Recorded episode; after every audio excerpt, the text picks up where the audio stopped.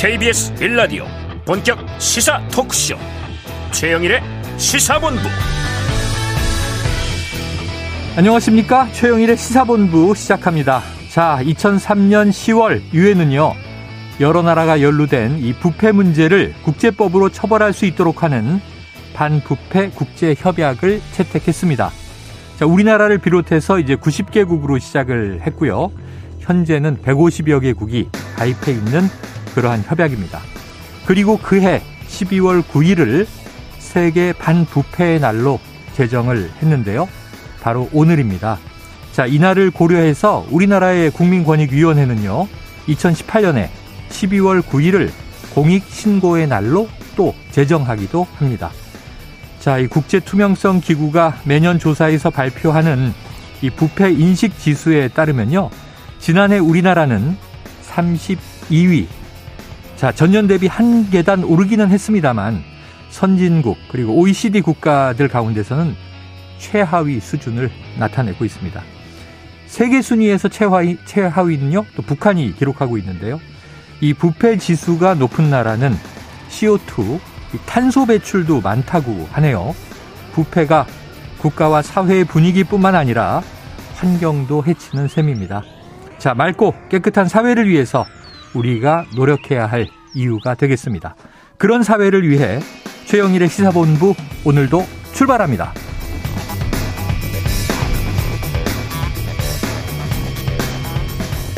네, 1부에서는요, 오늘의 핵심 뉴스를 한입에 정리해드리는 한입뉴스 기다리고 있고요.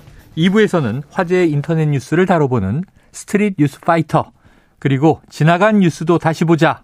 지난주 뉴스 중 놓치면 안 될 뉴스를 더 자세하게 심층적으로 파보는 장윤선 기자의 주간 기자수첩 코너를 새롭게 마련했습니다.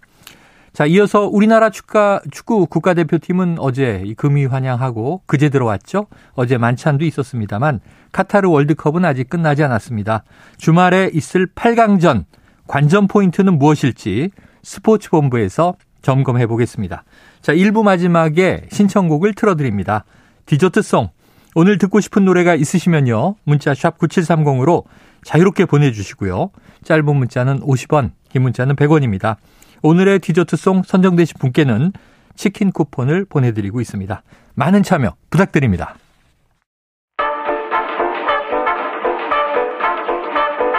최영일의 시사본부 한입뉴스 네, 오늘의 핵심 뉴스를 한입에 정리해 봅니다. 한입 뉴스 박정호 오마이뉴스 기자, 헬마우스 임경빈 작가 나와 계십니다. 어서 오십시오. 안녕하십니까. 자, 이 화물연대 지금 총파업 말이죠. 지금 이 파업 철회 여부를 두고 전체 조합원이 찬반 투표를 하고 있는데, 네. 자, 박 기자님 이 결과는 언제쯤 나옵니까? 네, 투표 최종 결과는 아마 12시 30분 넘어서 1시쯤엔 나오지 않을까 아, 생각이 드는데요. 2부에서 속보를 전해드릴 수도 있겠군요. 네, 지금 네, 이 지역별로 조금씩 나오고 있어요. 음. 광주 같은 경우는 광주 조합원의 63%가 파업 철회에 동의했다라는 네네. 속보가 지금 들어오고 있고요. 음. 화물연대 부산 본부 같은 경우는 투표 없이 해산을 결정했습니다. 아. 그래서 부산 신항 등에 모여 있던 이 화물차 운전 기사들이 이제 현업에 복귀하고 있는 그런 상황인데요. 네. 결국 어 입장을 사실상 바꾸게 된 상황인데 음. 이게 조합원들의 복귀가 이제 늘고 있는 그런 어, 상황에다가 네. 정부 여당 요구안 그러니까 안전 운임제 3년 연장안을 민주당이 어제 수용을 하면서 네. 파업을 이어가기 힘들다 이런 판단이 좀 깔려 있는 게 아니냐 네. 해석이 나오고 있습니다. 자 그런데 애초에 정부안이 자 일몰제 3년 연장해 주겠다 음. 그리고 이제 품목 확대는 어렵다 이 팽팽한 대치 상황에서 민주당이 오히려 정부안을 채택을 했고 정부는 지금 오히려 선복기 후대화다 더 강경한 입장으로 또 선회를 했어요. 자, 민주당 오전에 네. 안전운임제의 유효 기간을 3년 연장하는 법안을 상임위 소위원회에서 단독 처리했습니다. 자, 이게 여당은 참여 안 한 겁니까? 예, 여당은 이제 아예 출석을 안 했고요. 네네. 뭐 이게 단독 처리를 했지만 소위원회에서 이제 단독 처리한다고 해서 이 일정 시작되는 건 아니고요. 그렇죠. 일단 어 또 이제 상임위 전체 회의를 통과를 해야 되고, 해야 되고. 그 뒤에는 이제 법사위원회로 넘겨져서 음. 법사위원회에서 이제 통과를 해야 본회의에 부의가 되는 건데 거죠. 과정은 뭐 아시겠지만 워낙 험난하고 긴 시간들이 이제 필요합니다. 음. 일단 뭐 국민의힘 같은 경우는 법안 조정 어 위원회를 이제 또 소집을 요구했기 때문에 네네. 그렇게 되면은 이제 다시 소위원회로 돌아와서 90일의 이제 심사 기간을 거쳐야 됩니다. 네. 아, 그걸 이제 일찍 끝내려면 또 이제 표결이 필요하고요. 예. 그리고 법사위로 넘어간다고 하더라도 지금 법사위가 김도우 법사위원장이 국민의힘 소속이기 때문에 음. 어, 금방 통과시켜주지 않을 거거든요. 네네. 그렇게 되면 이제 법안 자체가 여야 합의가 없으면은 상당한 시일이 필요하기 때문에 음. 일단 연말로 일몰제가 예정된 거를 돌이키기는 지금 국회 입장에서 는 쉽지 않은 상황이고요. 그리고 말씀하셨던 것처럼 이제 국토교통부 같은 경우는 화물연대가 주장하는 안전운임제 3년 연장 이거는 그 전에 집단 운송 거부로 국가적인 피해가 발생하는 걸 막기 위해서 제안한 거지 음. 이번 파업이 발생한 이후에는 의미가 없어진 거다. 어. 어, 집단 운송 거부에 돌입해서 엄청난 국가적 피해를 초래했기 때문에 이 제안 자체가 이제 재검토가 필요하다. 네네. 그러니까 이제 안 해줄 수 있다라는 입장을 지금 예. 밝히고 있는 거고요. 어 그리고 그러면서 이제 국토부에서 얘기하는 거는 화물연대가 안전운임제 품목 확대 논의를 요구를 하고 있는데 품목 확대는 애초에 불가능하다는 게 정부와 여당의 일관된 입장이었고 네. 어, 선복귀 후 대화라는 입장 확고하다. 여기에는 어떤 조건도 있을 수 없다. 어. 아, 이렇게 또 밝히기도 했습니다. 예. 근데 이제 이렇게 되면 사실상 원희룡 장관의 입장도 그렇고 이제 국민의힘의 입장도 선복귀 후대화인 건데 네네. 어, 백지 항복을 하라는 얘기에 가까운 거죠. 그런 상황이네요. 어, 그렇습니다. 이제 뭐 합의안 자체가 아예 의미가 없었던 게 되는 셈이기 때문에 음. 그러면 나중에 이제 3년 연장안을 이제 승인을 해준다고 하, 더라도 일단은 화물연대가 잘못했다라고 이제 반성문을 쓰고 들어와야 된다라는 네.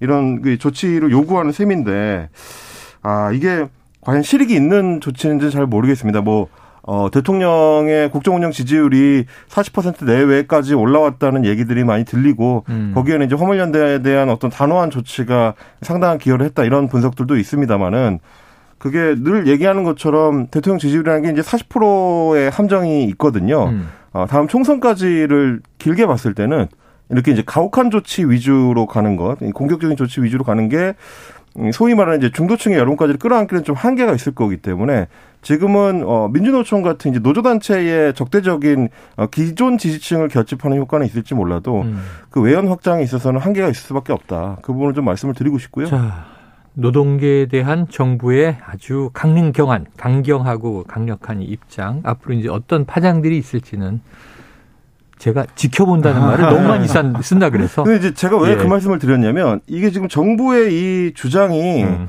딱히 실익이 있는 그 입장은 아니거든요. 근데 당장은 파업을 무력화시키는 것처럼 보이잖아요. 어, 이미 파업은 무력화가 된 상태이기 네네네. 때문에 그래서 이제 말씀을 드리는 겁니다. 왜냐하면 이제 화물연대가 파업을 계속할지 여부를 투표한다는 것 자체가 음. 이미 사실상 파업 동력이 네, 상실됐다는 네, 걸 네. 보여주는 거기 때문에 정부가 원래 원하려던 운송 거부를 어 얻어낸 그러니까 음. 운송 거부 철회를 얻어낸 거는 이제 확정이 된 상태고 네네. 그렇다면 이제 정부와 여당이라면 이제 앞으로 어떻게 할 건지를 이제 같이 논의할 수 있는 장을 만들어야 되는데 음. 그거 전에 반성문 써라라는 입장이 모욕을 주는 것 외에 추가적으로 네. 노조로부터 뭔가를 얻어낼 수 있는 것일까 실익이 없다는 말씀을 좀 드리고 싶은 거고요. 또 하나는 이 가정 맹호호라는 우리 이제 고사가 있습니다. 네. 어, 가혹한 정치가 호랑이보다 더 무섭다라고 음. 하는데 산업의 한 축인 이제 노조 단체들 노동자들에 대해서 어 공격적인 태도로 일관하는 것만이 과연 올바른 정치일까 이 부분을 정부 여당이 좀 한번 네. 숙고해봤으면 좋지 않을까 싶습니다. 자 아까 임 작가가 이야기하신 이제 국회 내에 지금 민주당이 추진하고 있는 어, 안전운임제를 3년 연장하자. 이 부분이 이제 소위는 통과했다는 속보를 전해드렸고요. 네. 지금 국회 국토교통위원회 전체 회의까지 의결됐다. 네. 이 소식까지 속보로 들어와 있습니다. 앞으로 이제 법사위와 본회의의 산을 또 어떻게 넘을지 또 남아있는 시간 동안 지금 연말이 되면 이게 사실은 일몰제가 적용돼서 그렇습니다. 적용 안 되는 거잖아요. 네. 자, 다음으로 넘어가 보죠. 오늘이 정기국회 마지막 날입니다. 내년도 예산안. 지금 이게 예산안이 중요해요. 어, 이 법정 기한 넘긴 지 딱 일주일 됐어요. 자, 이 박 기자님, 협상 네. 타결, 예산안 타결 소식은 없습니까? 네, 아직까지 들려오지 않고 있는데요. 결국 여야가 감액 규모와 또 세법 개정안 등을 놓고 여전히 견해차가 큰 상황입니다. 네. 민주당은 이 감액 규모가 문재인 정부 시절의 평균치, 그러니까 5조 1천억 원은 돼야 된다라고 주장을 하고 있는데 음. 여당에서 입장은 뭐냐면은 아니 기재부에서 총 감액 규모를 3조 원 넘게 좀 제시했는데 이걸 이게 마지노선이다. 음. 여기서 더 못 깎는다 이런. 얘기를 하고 있는 거예요. 하지만 민주당에서는 정부 안에 불효 불급한 예산을 좀 감액해서 음. 그걸 이제 확보한 그 재정으로 지역 화폐나 공공임대 주택, 기초연금 부부합산제 폐지, 뭐 쌀값 안정화 예산 이런 7대 예, 민생 예산을 책임지겠다 이런 또 생각을 하고 있거든요. 네. 거기에 어, 여러 가지 이 차이점이 있는 거고요. 또 정부는 법인세 최고 세율을 현행 25%에서 22% 낮추는 법안 이게 제출돼 있지 않습니까? 네. 하지만 민주당이 이게 초부자 감세다라고 반대하고 있습니다. 네네네. 아, 김진표 의장이 법인세 22%의 2년 유예 중재안을 내놨지만 음. 민주당에서는 이건 전혀 고려 대상이 아니다 이렇게 어. 일축을 하고 있어요. 네. 그러니까 감액 규모와 이 그리고 이제 아, 세금 세액 규모를 어떻게 할 것이냐 이 부분을 놓고 계속해서 맞서고 있는 그런 모습입니다. 자, 좁힐 수 있는 건다 네. 좁혔고 네. 마지막 팽팽한데 임 작가님 그렇습니다. 지금 예상하시기에는 언제쯤 이게 타결될까요? 지금 보니까요 여야 원내대표 간의 예산안 처리를 위한 합의문을 어느 정도는 도출한 것 같습니다. 네. 문서 내용이 좀 전달이 되고 있는데 아. 제가 좀 내용을 확인해 보니까 네. 어, 제목이 2023년도 예산안 처리를 위한 합의문이고요. 그리고 여야 원내대표가 이제 서명하는 방안을 지금 마련하고 있는 걸로 보입니다. 음. 총 4개 항목인데 네. 일단 2022년 12월 11일 일요일에 본회의를 개의해서 정오까지 네네. 2023년도 예산안을 처리한다. 그리고 국회 증액 규모는 4.5조 원 수준으로 하고 그럼 이제 말씀하셨던 거에 비해서는 약간 줄어든 거지만 어, 정부가 원래 이제 강조했던 거에 비하면 이제 증액 규모는 좀 늘어나는 게 그러니까 되고요. 민주당과 여당 안에 중간, 중간 정도 되는 겁니다. 네. 그래서 이제 증액에 필요한 재원은 어, 세출을 감액시켜서 네. 네, 확보하는 걸로 한다 이렇게 돼 있고요. 세 번째 항목이 이제 주요 이제 여야 쟁점 사안들인데 음. 지역사랑 상품권 같은 경우는 2023년에 한해서 어 2,400억 원 정도를 추가 지원을 하고 네. 그리고 공공 분양주택 융자 사업은 정부안을 일단 유지한다. 어. 그거는 이제 아마 여당의 어떤 방안이 좀 어느 정도 먹힌 것 같습니다. 공공 임대냐 분양이냐 음. 대립이 있었죠. 이거는 이제 워낙에 또 대통령의 역점 사업이었기 네. 때문에 어, 여당이 절대 양보할 수 없는 조항이라고 했던 거거든요. 음. 그리고 이제 공공 임대주택 관련 지원 정책 같은 경우는 어, 전세 임대 5천 원 확대를 위해서 정부안 대비에 4,650억 어, 원을 증액한다 이렇게 예, 됐으니까 야당 요구가 반영된 거고요. 어느 정도 반영된 겁니다. 그러니까 5,700억 정도를 요청을 했는데 조금 줄어들긴 네. 했지만 뭐 그 정도가 반영이 된 것 같고 이제 나머지는 어 교육 관련된 교육세 세입 예산안 사, 네 번째 항목이 그렇게 돼 있어서 네. 아마 전반적인 흐름은 지금 만들어진 것 같은데 아. 지금 박종훈 기자님 안, 예, 말씀하셨던 것처럼 법인세 최고 세율을 어떻게 할 거냐. 네. 이거 굉장히 좀 중요한 쟁점이라 그렇죠. 앞으로도 조금 더 협의가 필요한 상황이 아닌가 싶습니다. 자, 그 시간은 오늘과 내일입니다. 지금 합의안의 내용대로 만약에 이제 확정 발표가 된다면 지금 이 정기국회는 오늘 끝나는 거고요. 네. 본회의로. 그럼 이제 임시국회를 임시. 다시 개회해서 내일 모레 일요일에 본회의를 열고 처리하겠다. 음. 그럼 이제 법정 기한을 이제 한 9일 뭐 정도 넘기는 상황이 될 텐데 이 요거 주말에 계속 어, 검토하고 있어야 될 상황이네요. 음. 자, 그런데 이게 지금 예산안이 이렇게 타결된다 해도 또 국회에서 지금 오늘 본회의에서 걸려 있는 문제가 있죠. 어제 국회 본회의에서 보고됐던 이상민 행안부 장관에 대한 해임 건의안 박 기자님. 네. 오늘 처리됩니까? 뭐 오늘 사실은 본회의가 안 열릴 것 같아요. 아, 이 상황이면 네, 예산안 처리하기 네네. 위한 본회의이기 때문에 국민의힘에서는 뭐 참석하지 못하겠다. 열지 마라 이런 요구를 할 것 같고요. 김진표 의장도 뭐 지난번에 본회의를 네네. 열지 않았던 것처럼 본회의 열지 않을 가능성이 큰 그런 모습입니다. 아, 결국 근데 예산안이 통과가 되면 뭐 따라서 해임 건의안도 어, 처리가 되는 그런 수순으로 가기 때문에. 근데 처리가 되려면 이게 원래 보고된 지 24시간 이후 72시간 이내인데. 그렇죠. 11일이면 72시간 안에 들어오나요? 어, 이게 보고가 그렇게 되면은 원래 이제 토요일에 본회의가 예정돼 네, 네, 있다라고 네. 얘기를 해서 내일인데. 가능하다라는 얘기를 했었거든요. 예, 예. 민주당에서는.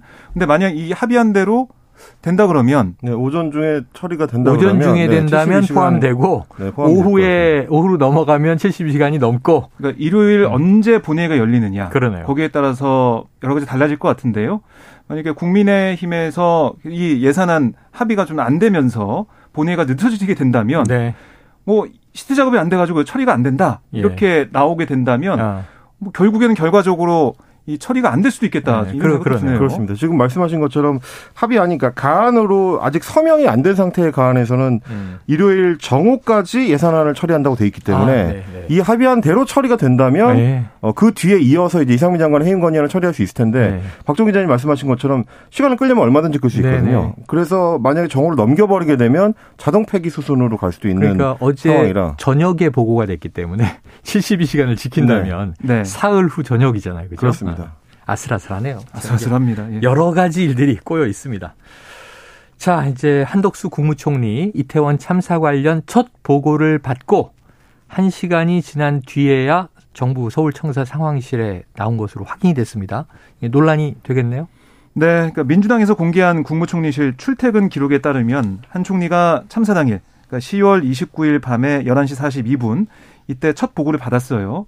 그러니까 윤 대통령이 관련 내용을 보고받았다고 밝힌 밤 11시 1분보다 한 40여 분 정도 늦은 시점이죠. 음. 그런데 보고를 받은 한 총리가 4분 뒤 이 행정안전부 장관과 소방청장, 경찰청장의 사고 피해 상황 신속히 파악하고 인명 피해를 최소화하기 위해 노력하라 이런 긴급 지시를 내렸습니다. 네. 아, 그런데 다음 날 새벽 0시 55분에 정부 서울청사에 마련된 상황실로 나온 거예요. 음. 그러니까 참사 사실을 인지한 지 1시간 13분 만에 음. 이 현장, 그러니까 청사 상황실에 온 겁니다. 네.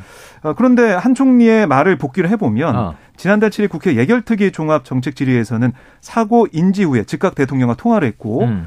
정부 서울청사에 설치된 상황실에 출근했다. 네. 이렇게 밝혔어요. 네네. 이 말만 보면 통화를 즉각 한 다음에 바로 상황실로 나온 것으로 예, 예. 우리는 다 해석할 수가 있는데 음. 사실 이 청사와 한 총리가 이제 살고 있는 삼청동 총리 공관 한 2km밖에 떨어지지 않거든요. 네. 차 타고 가면 10분 정도밖에 네, 안 네. 걸립니다. 더 적게 걸릴 수도 있고요. 아. 그래서 결국 이 상황실에 없었던 총리, 이 참사 직후 재난 컨트롤 타워 제대로 작동하지 않은 게 아니냐 이런 음. 지적이 나온 거고요. 네.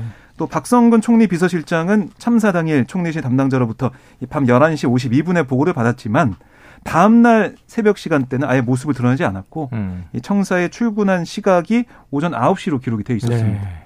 이게 이제 문제가 되는 게 뭐냐면 음. 국무총리 같은 경우는 재난안전관리본부가 설치됐을 때 이게 네. 확대 편성이 되면 그 본부장이 국무총리입니다. 그렇죠. 그리고 이제 행정안전부 장관이 2차장을 맡게 되는 그렇죠. 건데 지금 이제 코로나 코로나19 사태에 대한 재난안전관리본부가 그렇게 구성이 돼 있고요.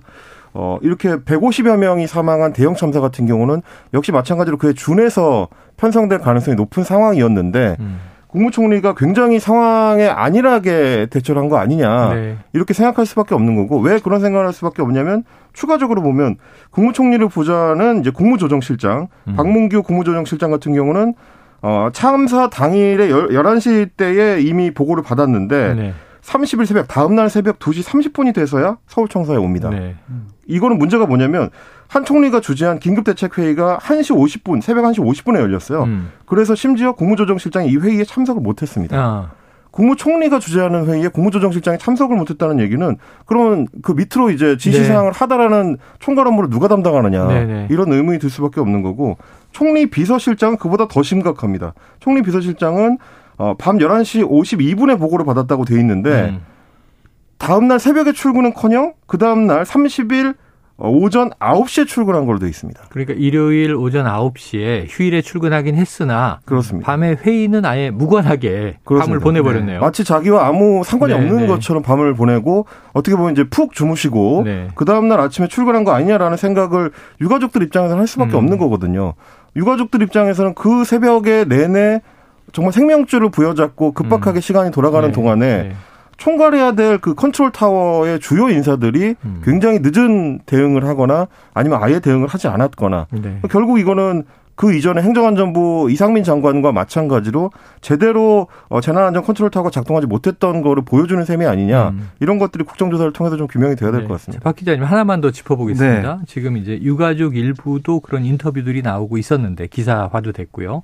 자 지금 민병과 참여연대에서 오세훈 서울시장도 수사해야 한다. 이런 입장을 냈군요. 그렇습니다. 어제 서울시청 본관 앞에서 참여연대와 민변 또 유족들이 참석한 가운데 기자회견이 진행이 됐는데요. 네. 그러니까 이런 거예요. 경찰과 소방에 대해서만 특수본이 집중 수사를 하고 있는데 음. 인파가 모일 걸 충분히 예견하고도 대비하지 않은 서울시에 대해서는 수사하지 않고 있다. 네네. 지금 서울시 관계자 중에 입건된 사람이 한 명도 없거든요. 어. 이걸 지적을 했고요. 서울시도 왜 이 사안에 대해서 예방 대책을 못 내놨는지 그리고 그 전에 있었던 헬로윈 이 축제, 헬로윈 이 행사와 비교해 봤을 때 뭐가 다른 것인지 네. 수사해야 된다라고 지적을 하고 있습니다. 그래요. 이게 지자체 단위로 본다면 이제 기초 지자체 담당 구역은 이제 용산구청인 거고 네. 그리고 이제 확대하면 이제 서울시, 서울시의 책임도 있다 이런 이야기가 되겠습니다. 자, 지금 12시 40분을 향해 가고 있습니다. 금요일 점심시간에 교통 상황을 알아보고 이슈를 이어가도록 하죠. 교통정보센터의 유하영 리포터 나와주세요. 네, 이 시각 교통정보입니다. 사고와 공사로 혼잡한 곳이 많습니다. 올림픽대로 공항 방향 여의하류 목간지점 1차로에서 사고 났고요. 동부간선도로 성수 분기점 쪽으로 용비교 부근 4차로에서 사고 났습니다. 고속도로는 수도권 제수단 고속도로 판교에서 구리 방향, 서안남 부근 4차로에서 공사하면서 성남부터 8km 정체고요. 반대 구리에서 판교 쪽으로는 구리 요금소에서 상해까지 밀립니다. 경부고속도로 부산 방면 서초에서 반포까지 정체고 그 사이 양재 부근 3차로에서 사고 났습니다. 중부 내륙고속도로 양평 쪽으로 상주 터널 부근 1차로에서 사고 나면서 정체입니다. KBS 교통정보센터였습니다.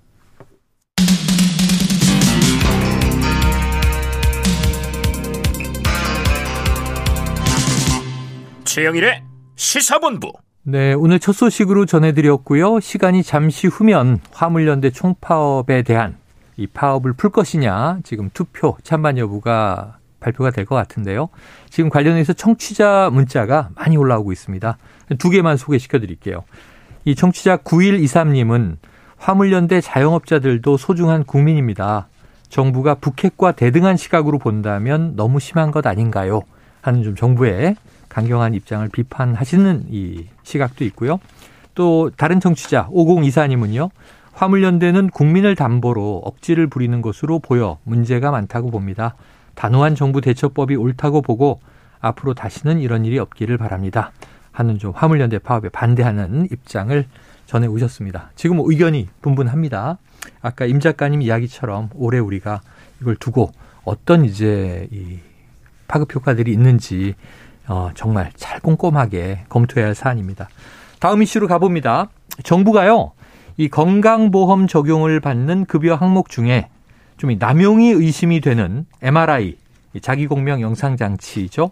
또 초음파 검사에 대해서 급여 적용 여부를 다시 들여다 보겠다. 자, 어떻게 진행되나요? 네, 보건복지부가 어제 공청회를 열고 네. 건강보험 지속 가능성 제고 방안, 또 필수 의료 지원 대책 이걸 발표를 했는데 네. 방향성이 크게 두 가지예요. 하나는 재정에서 나가는 지출을 줄이겠다 어. 이거고 그렇게 확보한 재원을 꼭 필요한 분야에 투입하겠다 네. 이 얘기를 했는데 음. 지출 절감도 두 가지 방향으로 나눠서 볼 수가 있습니다. 네. 개별 보장을 손재하는 거 그리고 가입자들의 의료비 부담을 높이는 방향 음. 어, 이렇게 볼 수가 있는데 네.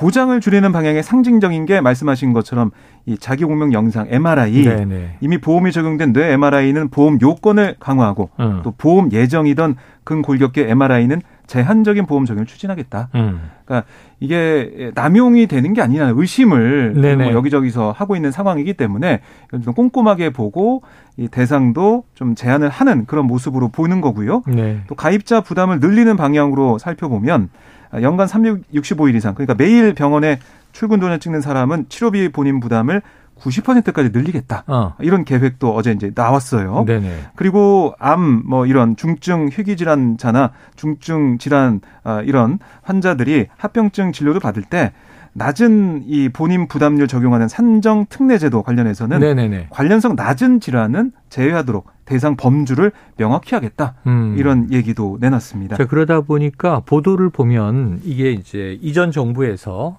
이 건보 의료보험의 적용을 계속 확대한 이른바 문재인 케어를 이번 정부에 들어와서 손보는 것 아니냐 이런 이제 해석도 있는 것 같아요. 음. 임 작가님 어떻게 보십니까? 뭐 사실은 지금 이제 문재인 정부 때 했었던 여러 정책들에 대해서 이제 윤석열 정부가 재검토를 하고 있는 상황이기 때문에 음. 뭐그 연장선상의 하나로 보는 시각들이 좀 있는 것 같습니다. 어, 문재인 케어의 이제 기본이라는 게 이제 보장성을 강화해서 건강보험의 보장성을 강화해서 비급여를 많이 급여로 음, 전환했죠. 급여 이제 폭을 좀 넓힌다라는 네. 거였는데 그러다 보니까 재정 부실을 초래한다라는 비판이 사실은 초기부터 많이 있어 왔긴 음. 했습니다. 근데 이제 다만 보건의료단체 연합이나 이런 곳들의 이제 어 전문 성명을 보면 한국의 의료 보장성 자체가 경제협력개발기구 OECD 국가들 중에서는 낮은 수준이다. 음. 최저 수준이기 때문에 어, 재정 건전화를 빌미로 해서 보장성을 축소, 시키려는 거는 이게 퇴행이다라는 얘기를 하고 있고요. 그리고 MRI나 초음파 급여 재검토는 그렇지 않아도 부족한 문재인 케어조차도 되돌리려는 후퇴 시작이다. 음. 이제 이런 비판을 내놓기도 후퇴다. 했습니다. 음. 어, 그러면서 얘기되는 게 사실은 문재인 케어에서 이제 보장성을 넓힌 게 특히 이런 진단 분야인 네네. 건데 사실 진단 분야에서 초기에 병을 잡아낼 수 있으면 네네. 나중에 이제 더 큰 돈이 들어갈 수 있는 거를 미리 좀 차단하는 효과 가 있다는 주장도 있긴 하거든요. 아니, 나중에 큰 돈이 들어가는 게 아니고요. 네. 사람의 생명이 왔다 갔다 하는 걸 미리 예방할 수 있는 거죠. 그렇습니다. 그러니까 건강보험 재정상으로 보면 네. 그렇다는 얘기죠. 그래서 저는 가족이 아픈데 음. 이 검사의 중요성이 너무너무 절감되고 있어요. 맞습니다. 이제 그 부분 특히 이제 고령층에서는 필요성을 절감한다는 의견들이 좀 많이 나오고 네. 있는 상황이라서 이게 이제 단순히 재정적인 차원에서만 접근할 게 아니고 음. 좀 종합적인 그리고 네. 이제 사회적인 고려가 같이 들어가야 된다라는 게 이제 의료 단체들의 주장인 예, 것 같습니다. 그래요. 자, 그래서 결국은 이게 건강보험 적용이 효율과 건전성이 우선이냐, 보장성이 우선이냐. 자, 이것도 쉬운 문제는 아닙니다. 네. 다 각각의 이제 논리가 있기 때문에 하지만 균형 잡힌 해법을 반드시 내야 되겠죠.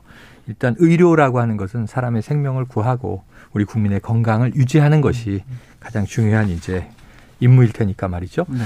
자, 어제 어, 윤석열 대통령과 부인 김건희 여사가 우리 축구 국대들 국가대표팀 청와대 영빈관으로 초청해서 만찬을 함께 한다. 이 소식은 전해드렸는데 네. 자, 저녁에 분위기는 어땠습니까? 분위기는 뭐이 어, 화기애애했고요. 네. 어, 축제 한마당처럼 보일 정도로 어. 어. 뭐 웃음과 또 여러 가지 에피소드가 또 나오는 네네. 어, 그런 모습을 볼 수가 있었습니다. 어제 이제 부상 톤을 펼친 손흥민 선수 손을 윤 대통령이 잡으면서 괜찮아요라고 음. 묻는 모습부터 네네. 처음에 볼 수가 있었는데요. 어, 그리고 이 조규성 선수 두 골 넣은 조규성 선수 에게 헤딩 너무 잘 봤다라고 음. 크게 웃는 모습도 있었고 그리고 이 자리에서 손흥민 선수가 포르투갈전 승리 때 착용한 노란색 주장 완장을 네네네. 윤 대통령 왼팔에 직접 채워주기도 했어요. 네네. 그래서 윤 대통령은 손흥민 선수가 아, 주장으로 리더십을 발휘해서 어려운 경기를 잘해낸 것처럼 저도 대통령으로서 국가가 어려운 일에 처할 때마다 책임감을 갖고 일을 잘하겠다. 음. 여러분이 보였던 투혼 저도 보이겠다. 이렇게 화답을 했고 네네.